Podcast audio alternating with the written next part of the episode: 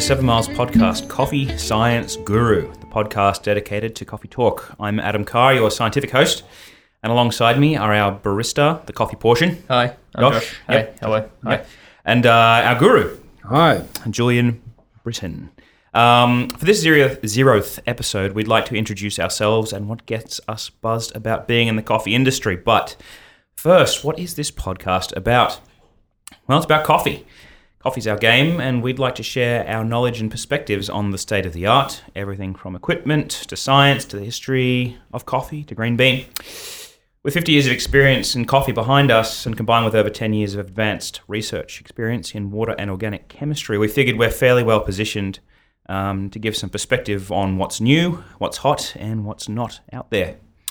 Yeah, and part of our role is to talk about what we found works, what doesn't, and to search and destroy, perhaps, um, or at least put some rigorous thought around some of the myths out there in the coffee world. You might ask, what gives us our authority to treat with all these things in the coffee industry? Well, that's pretty reasonable. Um, so I guess let's find out. Um, I'm going to talk a little bit about our backgrounds, and I think first, most appropriately, we should start with the guru portion of our trio. Uh, Julian, perhaps uh, maybe be worthwhile you giving us, maybe tell us what you do currently, um, and sort of where you've come from, and uh, what got you into coffee, and what landed you up here today.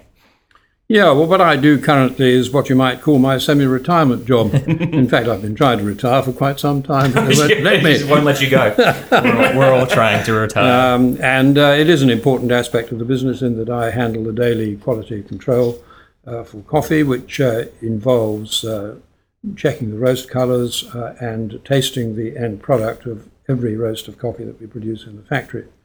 Uh, and on the basis of that being uh, acceptable, uh, the coffee is then passed for distribution, it having already been packed and sitting waiting in the uh, warehouse for, uh, for dispatch, but not being sent out until it's received the okay from either myself or from three or four other uh, coffee tasters who are equally expert and available when I'm not. So you talk about uh, looking at the color of the coffee, um, but I mean you've had a fairly colourful history in the background. You're not just you just haven't been in QC, QA. Um, you've had a fair amount of background in other areas of the coffee industry.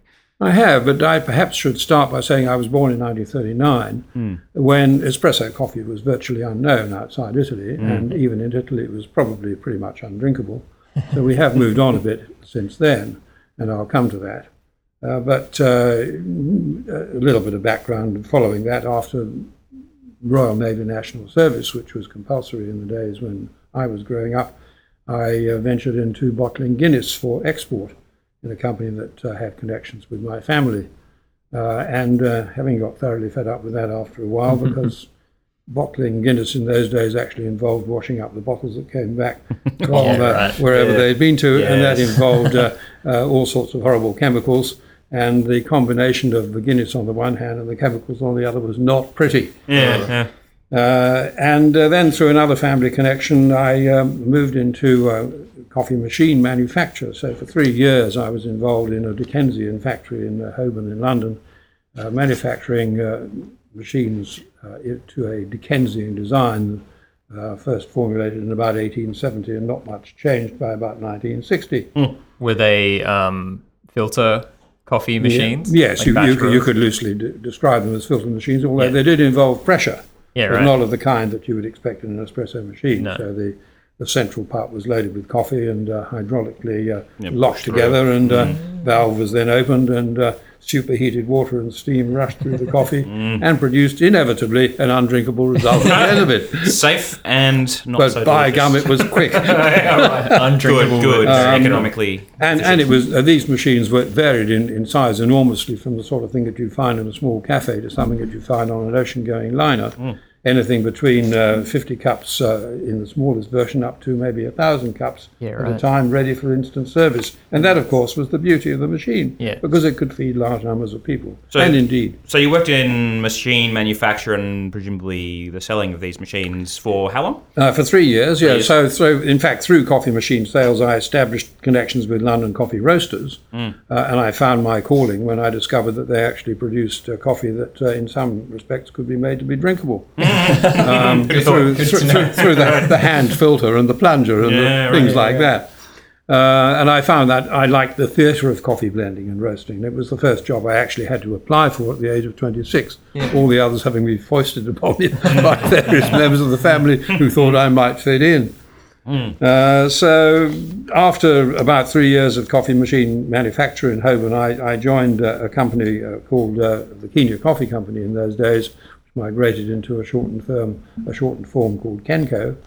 Um, and they are notable because in the early 1960s, the Kenya Coffee Company became the first to patent the processing of ground coffee and beans with an enclosed nitrogen conditioning and packaging system. Basically, a shelf-stable product they invented effectively. Since followed by coffee companies all over the world, including Bellaroma and mm. Seven Miles. Mm. Mm. What what year was uh, when was this? That was 1962. Yeah, right. 62. Okay. Been Yeah. around for a while. Um, and the very first container that they used to condition that was around about two or three tons of coffee, ground coffee at a time, Yeah. uh, came out at the same time as Sputnik went up um, and was named the Telstar. uh, Was so there much technology in the uh, pressure and? I think it was probably more technology than that that was the I was going to say The Russians just fired something up into space.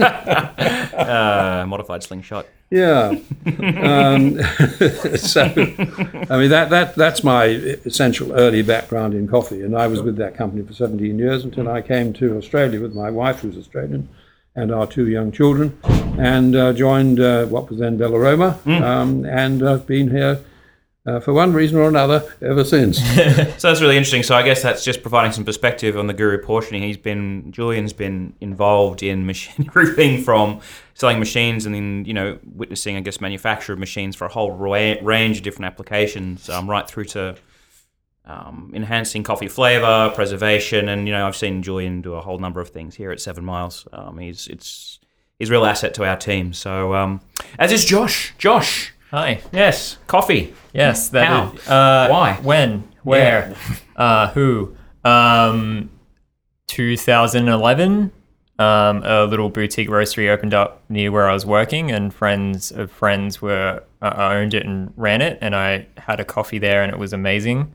Um, and I knew I wanted to be involved, so I did a coffee course there, and then I um, volunteered and worked there, and then got my first job um, in a cafe, and then moved to Sydney. Um, got a job in a restaurant making coffee, and then got a job. This all happened within two years. Um, got a job using Bellaroma coffee. Um, met a lot of the guys here, the sales team, and Matt, and all that stuff. Um, We'll have Matt on at some point in the near future, I'm sure. probably Matt's fantastic. he's always around. Yeah, he's great. Um, and then, yeah, jumped to a few jobs um, and then started working here in the sales team, doing sort of coffee support. Um, and now I work in the espresso window and help Matt with training and all that sort of stuff. So mostly a barista um, for about eight years, and now barista trainer, Mm-hmm. Mm-hmm. QA. Yep. Yep. Involved in a lot of it. Marketing. Yep. You also help us a lot with the Single Origins program. Yeah, tasting, lots of tasting, tasting. lots of tasting, lots of tasting. the hardest part. Yeah, it is, and I think that's one of the interesting things about coffee is that I mean I've, I've got the science background myself, so. Um, Tell us about yourself. Adam. Oh well, thank you, thanks, Josh. Um, I was going to move in there. Good segue there. Any opportunity to talk about myself? Yeah, no. I, I think you know before I talk about that though, I think one of the fun things being a scientist coming into coffee is just how important taste is. I mean, you know, my background involves a lot of, I would say, complicated. Um, analytical machines where you go into the detail and the minutia of chemicals, chemistry, solutions, you know, blah blah blah. Um, but in the end, you know, you could apply all these things to chemistry, and a lot of people, uh, sort of chemistry, apply all these things to coffee. Um, you can know all about the chemistry of it, but it won't actually tell you how it tastes. You always need someone there at the end of the line to tell you whether it tastes good. Sure, a machine can be calibrated to, you know, facilitate that and get it time in, time out the same, but um, yeah, I can't tell you anything about that taste. So, I guess my background, I am a chemical engineer. Um, summary of since I graduated, I suppose, summary of the seven years since I graduated, I was involved in academic research in a few different institutions, including Cornell University and MIT, uh, mostly focused around fuels, pharmaceuticals, uh, and oil. Um, the link between all those things was using high temperature, high pressure water um, to do chemistry, extractions, a whole bunch of different things. And that, of course, naturally led to me eventually exploring coffee. Coffee, which, as Julian, I guess, summarized a little earlier, involved pressurized water being pushed through organic material. That kind of seems like a natural fit. Came back to Australia after being in the States for five years um, and built a new kind of roaster in my garage as a startup for my previous company. Um, came to Seven Miles, um, wanted to effectively show them and see about investing in the technology. And They said, "Hey, let's we'll take you." Uh, I'm like, okay, so maybe the idea wasn't so good, but hey, here I am. Um, and so I'm now the manager of the Coffee Science and Education Centre that we started here at Seven Miles, uh, of which Josh is one part, very key part. Um, and through which I also interact quite heavily with Julian, which has been fantastic. So, yeah, I guess in this first podcast, and I guess you know the, I guess how these podcasts are going to work in the future are we are generally going to have one broad topic that we're going to discuss and provide um, a guru's opinion, basically what he's seen happen to that thing, material, whatever it happens to be, that topic across the course of the years. And as we all know, there's nothing real that new under the sun. Um, Josh, not, not, nitrogen flushing, not nitrogen flushing, clearly. Uh, um, although we definitely do it here at Seven Miles for like our coffee. Not to all, but that's probably a topic for another time. That's a topic to discuss. Yeah. Um, that's check, an example. Of check the blog. That's right. Check the blog. Oh yes, that's a very good point. Um, a lot of topics we'll be discussing will be probably discussed in some way on our blogs, uh, the editorial that's available on the sevenmiles.com.au website. So feel free to go out there and check that out in a bit more detail. Um, Cool. But yeah, so Um, yeah, uh, you can also ask us questions at podcast at sevenmiles.com.au. Um, that's seven miles, S E V E N M I L E S. Um, and we'll try to answer them on the podcast if we can, um, especially equipment, um, science, Mm. um, training, yep. um, history.